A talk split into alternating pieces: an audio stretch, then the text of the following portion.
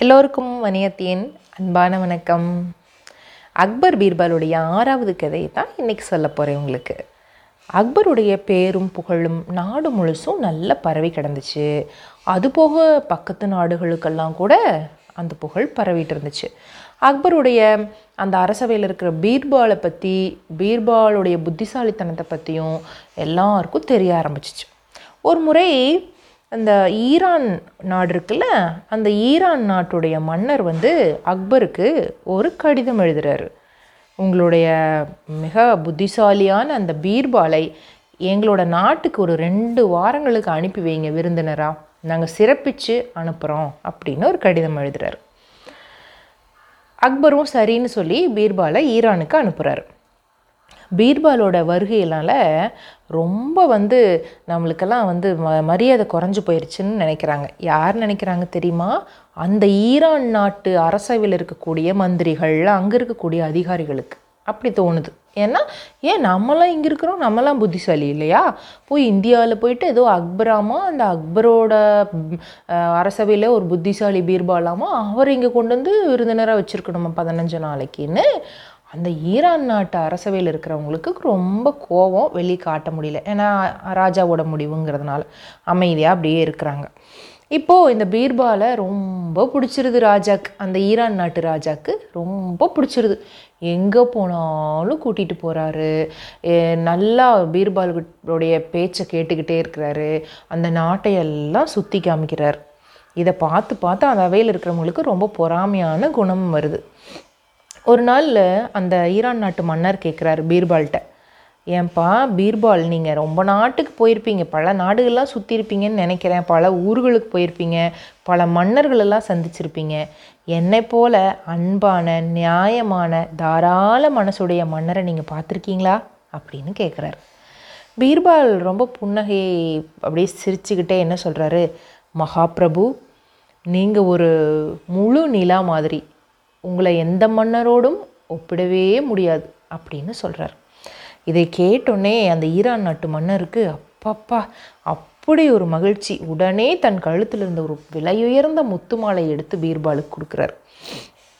அதோடு அந்த ஈரான் மன்னர் நிறுத்தலை அடுத்த கேள்வி கேட்குறார். பீர்பால் நீ என்னை பற்றியும் மற்ற மன்னர்கள் பற்றியும் சொல்லிட்ட.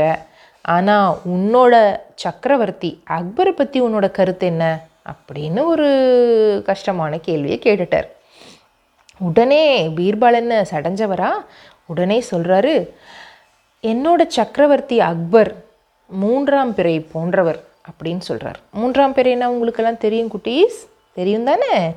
மூன்றாவது நாள் அமாவாசைக்கு அடுத்தது மூன்றாவது நாள் வரக்கூடிய நிலா குட்டியாக பிறை மாதிரி கீற்று மாதிரி வானத்தில் தெரியும். அதுதான் மூன்றாம் பிறைன்னு சொல்லுவாங்க. ரொம்ப சொற்ப நேரம் குறைந்த நேரம் தான் வானத்தில் அது நம்மளுக்கு தெரியும். அந்த நேரத்தில் மட்டும்தான் பார்க்க முடியும். கொஞ்சம் நேரம் வந்துட்டு அப்படியே மறைஞ்சிரும். ரொம்ப விசேஷம் அதை பார்க்குறது அப்படின்னு சொல்லுவாங்க.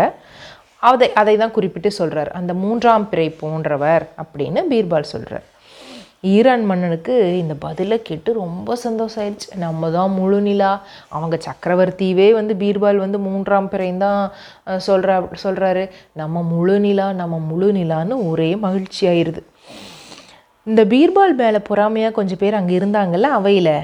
அவங்க இந்த ஈரான் மன்னனும் பீர்பாலும் பேசிக்கிட்ட இந்த உரையாடல் இருக்குல்ல இதை அப்படியே வந்து எழுதி என்ன பண்ணாங்க? அக்பருக்கு அனுப்பிச்சி விட்டாங்க. இதுதானே சில பேர்த்தோட வேலை அனுப்பிச்சி விட்டாங்க. பதினஞ்சு நாள் டூரெல்லாம் முடிஞ்சு ஈரான் டூரெல்லாம் முடிஞ்சு என்ன பண்ணுறாரு பீர்பால் திரும்பி டில்லிக்கு வராரு. அங்கே வந்து அக்பர்கிட்ட பேசுகிறாரு அங்கே நடந்த விஷயங்கள் எல்லாம் சொல்லிகிட்ருக்காரு ஆனால் அக்பருக்கு உள்ளூர ஒரு கோவம் கணண்டுக்கிட்டே இருக்குது. நீ அப்படி சொல்லிட்டு வந்திருக்க இங்கே வந்து இப்படி பேசிகிட்டு இருக்கியா? பேசிகிட்டு இருக்கியா? வெளியில் காமிச்சிக்காம ன்னு கேட்டுக்கிட்டே இருக்காரு. பீர்வாலும் அங்கே போனேன் இங்கே போனேன் அதை பார்த்தேன் இதை பார்த்தேன்னு எல்லா விஷயங்களையும் சொல்லிட்டு இந்த விஷயத்தையும் சொல்கிறார் இந்த மாதிரி அந்த ஈரான் நாட்டு மன்னர் என்கிட்ட கேட்டார். அப்போ நான் அவரை முழு நிலான்னு சொன்னேன். உங்கள் சக்கரவர்த்தி அக்பரை பற்றி என்ன நினைக்கிறீங்கன்னு கேட்டார். எங்கள் சக்கரவர்த்தி அக்பர் ஒரு மூன்றாம் பிறை அப்படின்னு சொன்னேன்னு அதையும் அவரே சொல்லிக்கிட்டார். பீர்பாலே சொல்லிட்டார். இப்போ தான் ரொம்ப கோபமும் உள்ளுக்குள்ளே இருந்த கோபத்தை வெளிக்காட்டுறார் அக்பர். அது எப்படி நீ அப்படி சொல்லலாம்? அவர் முழுலாம் நான் மூன்றாம் பிறையா?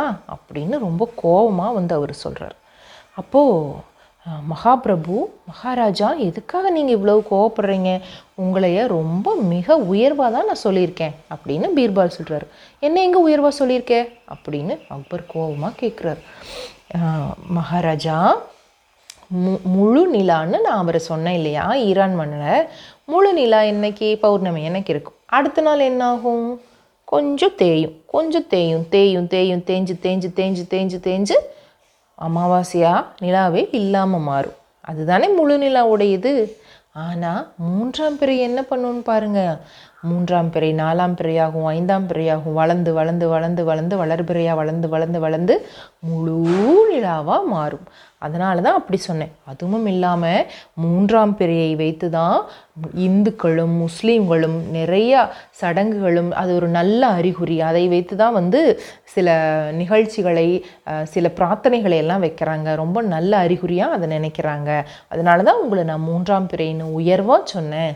அப்படின்னு சொன்னோன்னே இப்போ அக்பருக்கு சந்தோஷம் ஆயிடுச்சு எங்கே போனாலும் நம்ம பீர்பால் நம்மளை விட்டு கொடுக்கவே மாட்டாருன்னு அப்படியே கட்டிக்கிட்டாரு. அதுக்கப்புறம் மறுபடியும் என்ன பண்ணார்? அந்த கோபமெல்லாம் இல்லாமல் ரொம்ப சகஜமாக பழகினாரு அக்பர். இதோட இந்த கதை முடிஞ்சிருச்சு. இன்னும் நிறைய கதைகளோட வணியத்தை உங்களை சந்திக்கிறேன். நன்றி வணக்கம்.